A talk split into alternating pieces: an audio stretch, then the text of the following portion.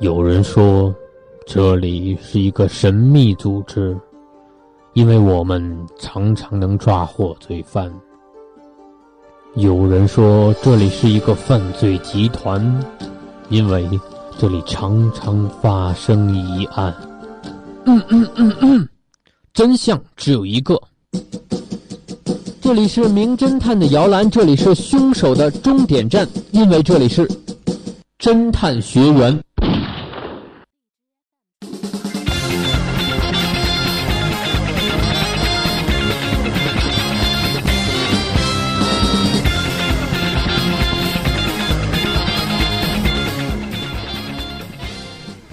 Hello， 各位听众，欢迎继续锁定 F M 九十五点二，浙江师范大学校园之声。那这一节呢是到侦探学园的时间了，我是今天的探长嘉宾。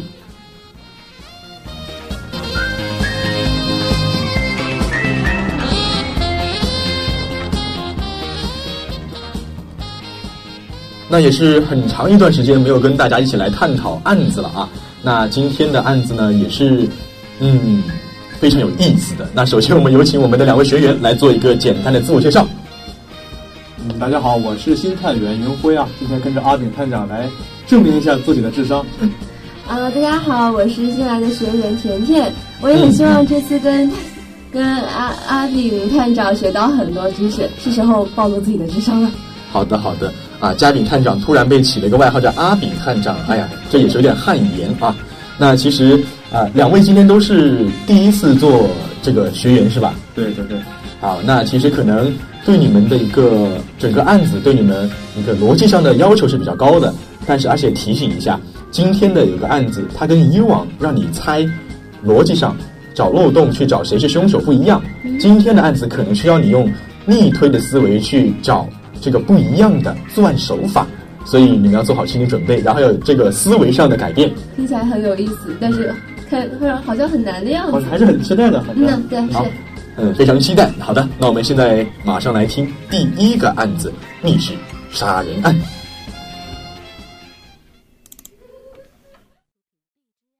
杀人案，雨辰、徐畅、陈静、乐天四个人来到一个海岛上旅行。当天下午六点钟到达旅店，之后便各自去了自己的房间。四个人的房间都是相邻的。七点半，其他三个人发现了乐天的尸体。乐天坐在椅子上，一只手放在桌面上，手中是一只装着红酒的酒杯。红酒中没有检测到毒药，但是在酒杯中检测到了毒药。每个房间都有两个酒杯。这个房间中的另一个杯子并没有毒药。进入房间后，可以看到房间的窗户全都从里面锁上。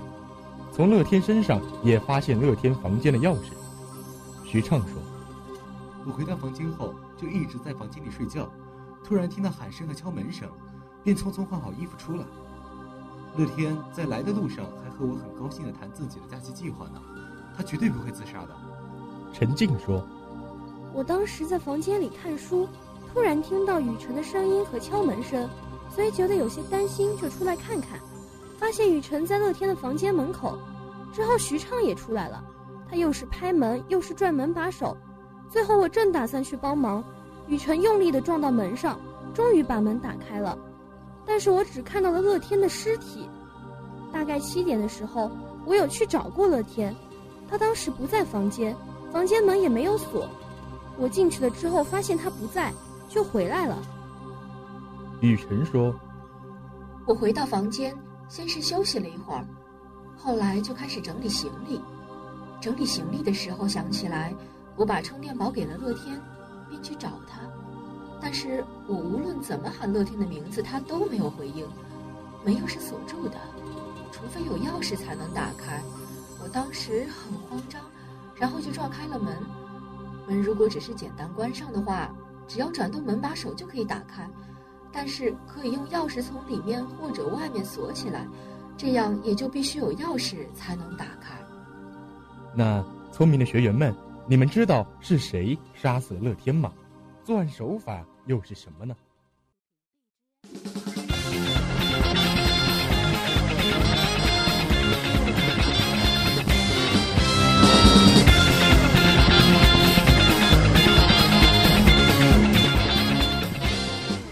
好的，那我们的案子已经在第一遍的啊这个录入之后已经听完了，那不知道两位学员有什么自己的看法吗？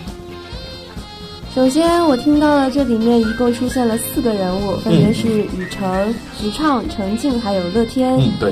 嗯，首先先来说乐天，他说他发现他的尸体是呃一只手他在桌前，然后一只手在桌子上，然后手上还有个杯子、嗯、红酒里面没有毒，但是杯子上面是有毒的。嗯，对。嗯，然后是徐畅，徐畅先听到雨城在外面大声喊叫，然后再敲门，然后他穿好衣服出去，然后接着是程静也听到也听到敲门声喊叫声，然后也出去。嗯，最后是雨城，雨城说他在休息整理的时候发现了充电宝给乐天。嗯嗯，主要是这样子。嗯，其实我觉得首先这个背景上吧，背景是四个人去海岛的一个旅馆，每一个房间是相邻的，对吧？然后我们听到的乐天的死因应该是中毒，然后中毒的时候突然提了一句是酒杯有毒，但是红酒是没有毒的。嗯，这个就是说毒是在酒杯上，然后死的时候门窗都是从里面反锁的。然后剩余的三个人，我觉得他们听到的先后顺序是：第一个来到嗯乐天门口的是雨辰。雨辰是找过乐天一次，他是找乐天要充电宝，但是门锁住了。然后第二个去乐天门口的是徐畅，徐畅说他一直在睡觉，直到听到了这个这个声音之后才出来看，然后敲门。最后是陈静，陈静说他在看书，然后他特意提到七点的时候他不在，他去看过乐天，但乐天不在房间。嗯，也就是说七点的时候门是开的，而且这个屋子里是没有人的。对对，而且他是最后一个到达门房间的，那个时候已经是看到乐天的尸体了。嗯，所以我觉得，如果说是有人动手脚的话，如果是说中毒死亡，而且是有人动手脚的话，肯定是在七点这个时间段没有人的时候。是的，我也这么觉得。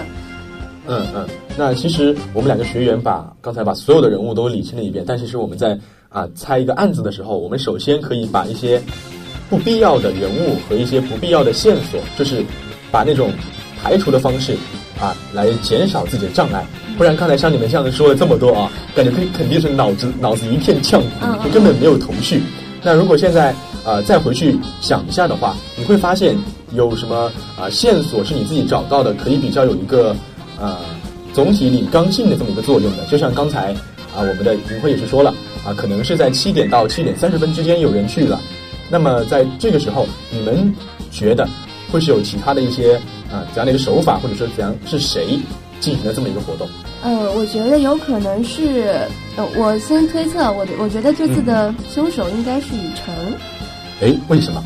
因为我看到过，像就是这是一个密室杀人案件嘛，对，意思就是里面的人出不来，然后里面的人不出来，然后外面的人是进不去。没错，没错。然后我之前在《名侦探柯南》里面看到过这么一集。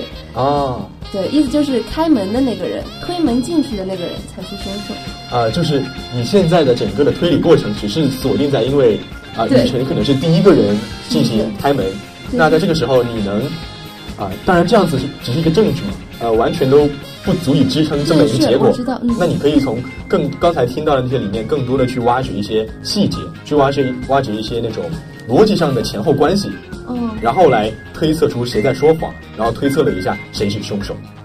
啊、呃，我觉得从一开始，首先三个人，徐畅说他一直在睡觉，嗯，就是回到旅馆之后一直在睡觉，没错，就是说他是从头到尾是可以说是和这件事情没有太大的联系，嗯，嗯至少他说的是这样。然后如果我觉得要我的话，有这个作案动机的可能的就是陈静或者是雨辰，因为这两个人回到宾馆之后，回到旅馆之后。都是有去找过乐天的，嗯嗯。然后陈静说的是他在七点的时候找乐天不在房间，就是说他有可能在这个时间进入了乐天的房间，但是雨辰并没有说他具体是什么时间去找乐天的，就是说他有可能也是在七点的时候去找的，那个时候可能没有人，嗯，也有可能是在之后，就然后但是乐天的死的时候是里外是反锁的，呃不，雨辰的意思应该是他在乐天。乐天那个发现乐天就是死亡之前应该是没有跟乐天见过面了吧？嗯，他意思是说找到天的时候门已经锁住了。呃，我来给你们梳理一下啊。其实他的案件，倪晖刚才一直一直在一个误区，就是他以为这是借充电宝，嗯、其实是他是在还充电宝，好吗？这个就不要纠结了啊。然后我们呃，就是我们这个案子给的你时间点一般都是正确的，他不会说故意给你一个错误的时间点。那这样子的话，我们就有太多的不在场因素或者说不确定的因素了，对不对？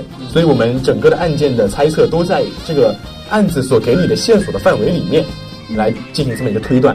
其实我们刚才啊、呃、说到了这么多，你说从徐畅啊、呃、徐畅的话里面，你感觉可能徐畅没什么关系，而且啊、呃、我们的这个甜甜也是说这可能是个密室杀人案。嗯，首先它的窗户是全都是锁住的，门也是锁住的。那在这个时候有两种可能嘛，一个是自杀，那另外一个就是他杀， 对, 对不对？然后徐畅说了，他觉得乐天那个时候兴致非常好，所以不会有自杀的那种可能性。对，所以那我们就可以推断了啊，下判断就是乐天是被他杀而不是自杀。对，是吧？是。嗯，那接下来另外两个的发言里面有没有什么呃可以联系起来的地方？嗯，看到七点钟的时候，乐天是不在房间里面的，嗯、然后那个时候门也是没有锁的。对。然后陈静那个时候他说他进去。进去发现里面没有人，嗯嗯，这样子，嗯、呃，如果他说过他去过案发现场，其实是给了自己一种嫌疑，就还让警察会怀疑他会不会在杯子上面做什么手脚啊之类的。对对，这是没有必要的。嗯嗯，我觉得他说两个酒杯有一个是有毒的，另外一个是没有的。嗯，所以我觉得有可能说这个乐天并不是说被中毒死的，他是已经死完之后。然后被放到那个位置，我也这么觉得。然后凶手可能是他想营造一种自杀的感觉，所以他放了毒药。我觉得七点钟的时候，可能他就到被他被凶手杀害了。那个时候被外被凶手叫到外面去，然后可能已经被毒毒死了，对，被被下毒了。然后再再到一定一定时间，再把尸体运回到其他原来那个地方。呃，但其实你们想的这个东西，我们的整个案子都没有这个陈述，也没有任何的线索。那所以这整道题目，我们第一个案子还是需要你们用一个逻辑的思维去推断出这三个人里面哪个人是凶手，而不是说啊是怎么样一个作案手法，是吧？那我们已经可以确定的就是乐天是啊被这三个人中间一个杀了的。然后呃我们的徐畅给我们的一个呃线索就是他肯定不是自杀，而是杀人被杀的。对，而且徐畅一般来说在这个在这件事件里面一般就是充当了一个路人甲，他就是提供了这么一个信息，说他不是自杀，对对，就可以排除他。嗯嗯。那接下来陈静跟雨辰，嗯，其实我们说到密室的时候，就是呃，窗户是全锁住，然后门也是锁住的。但是我不知道你们有没有发现，呃，陈静跟雨辰他们两个人的证词里面有关于门锁的这么一个相矛盾的地方。陈静说的是七点的时候门没有锁，然后是打开的。对。然后雨辰说的是，雨辰说的是他如果门没有锁的话，是很容易就可以扭开的。嗯。但是他们是给撞开的。对对。但你们有没有发现，雨辰他说撞开门是在别人还没到之前就已经把他撞开了。嗯，对。对，这是我想想，对。而且，呃，我们的陈静呢，他是在七点钟的时候，没有人的情况下去到了乐天的房间，是没有锁的。嗯，那这个是不是意味着一个情况，就是乐天可能就是啊，本来就是一个不爱锁的人呢？因为他在出门的时候都没有上锁，反而在自己在的时候进行了上锁。对，很有道理。是。那所以这么一看的话，啊、呃，雨辰说这么一个这个门是上锁的这么一个证词，是不是跟他自相矛盾？对对 对, 对。那我们啊，你们现在应该差不多有一一个思路了吧？那。嗯呃，你们谁来把这整个的案件梳理一遍？嗯，我觉得应该是雨辰在最早的时候，他去找乐天，那个时候门是没有锁的，然后他应该是很轻松的直接就进去了。嗯，然后可能实施了某种就是他杀，然后将这个乐天杀死之后，然后可能用这些无毒的方式来营造一种自杀的感觉。那还没有，他七点钟陈静进去的时候是没有人的房间里面。那个时候应该是。乐天已经出门，应该不在房间里。嗯，但也有可能是他那个时候去涂了毒。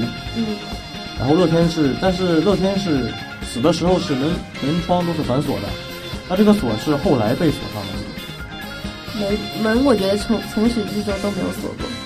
对对，哦，就是我们可以看到，其实雨辰的整个证词里面都是自己说自己的，并没有第二个在场的人给他证明这么一个道理。是的，是的。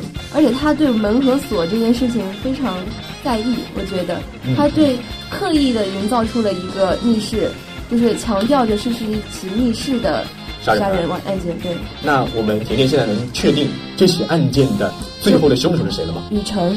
嗯，好的，那非常的啊、呃，也说也算是几经波折吧，我们第一个案子还是啊、呃、顺利的破解了啊。那我们接下来一起进入我们的第二个案子，远程杀人法。远程杀人法。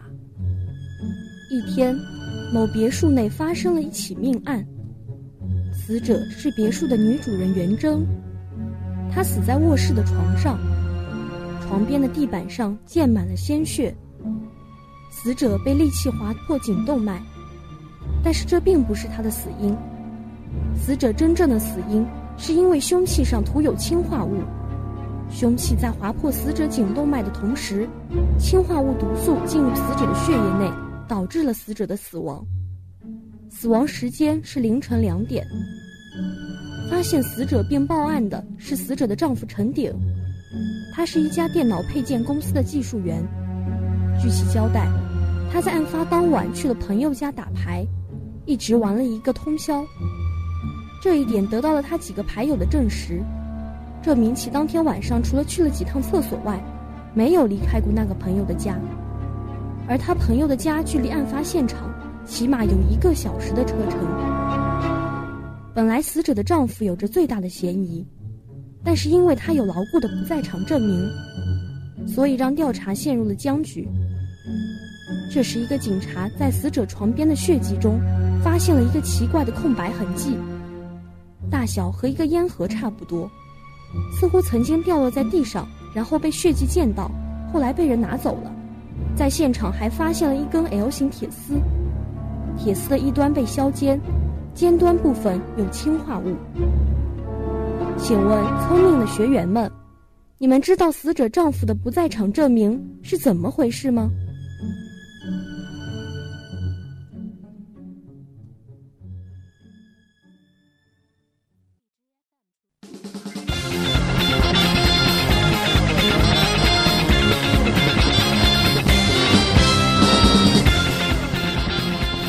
哎，好的，那我们第二个案子也是顺利的听完了啊，那非常的啊新奇，这整个案件的它的啊形式跟之前那个是完全不一样的，因为上一个可能是让你们从逻辑上来来找出这个凶手，那现在我们这个案子是啊已经可以说是给给了你一个确定的凶手，但是需要你去逆推他的作案手法以及怎么去破解他的不在场证明。那不知道两位学员有什么看法吗？现在？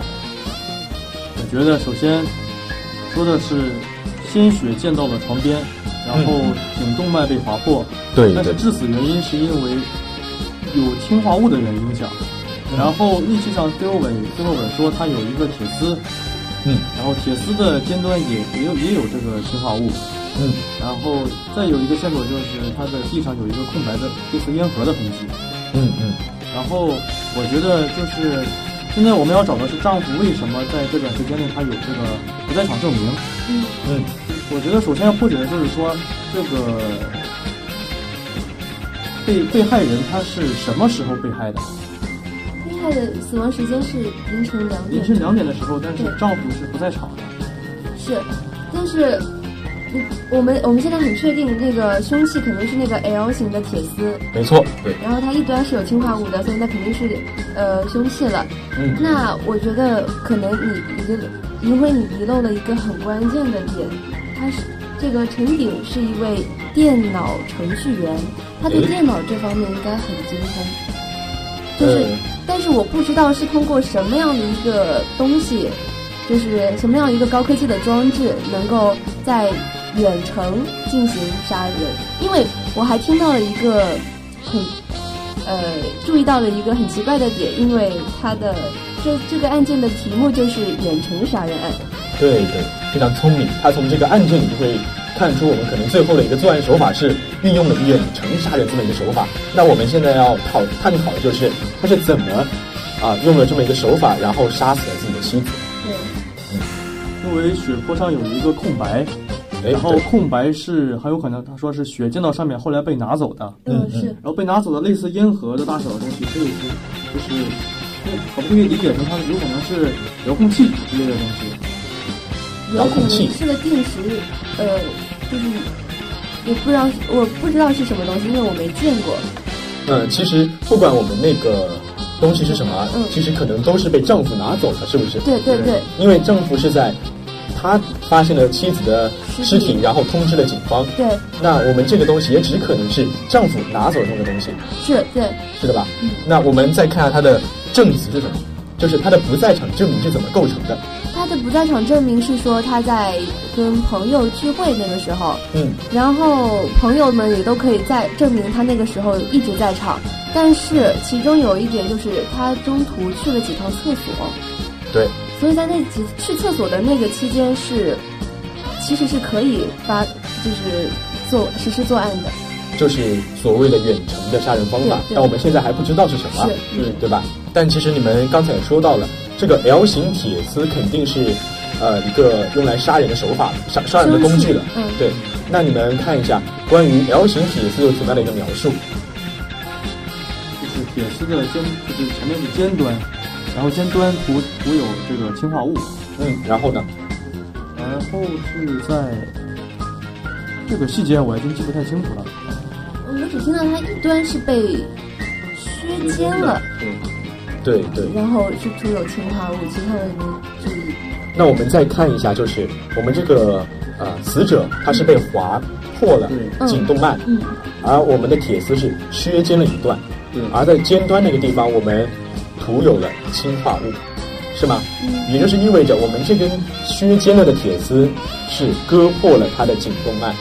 是的。对。那如果这个时候我们可以确定的就是，丈夫是使用了某个手法，然后让这个尖端铁丝划过了他妻子的这个颈动脉，然后是使得他的这个地方那个血液里混有了氰化物，然后导致啊他的死亡。嗯，对吧？这个我们可以肯定，是吧？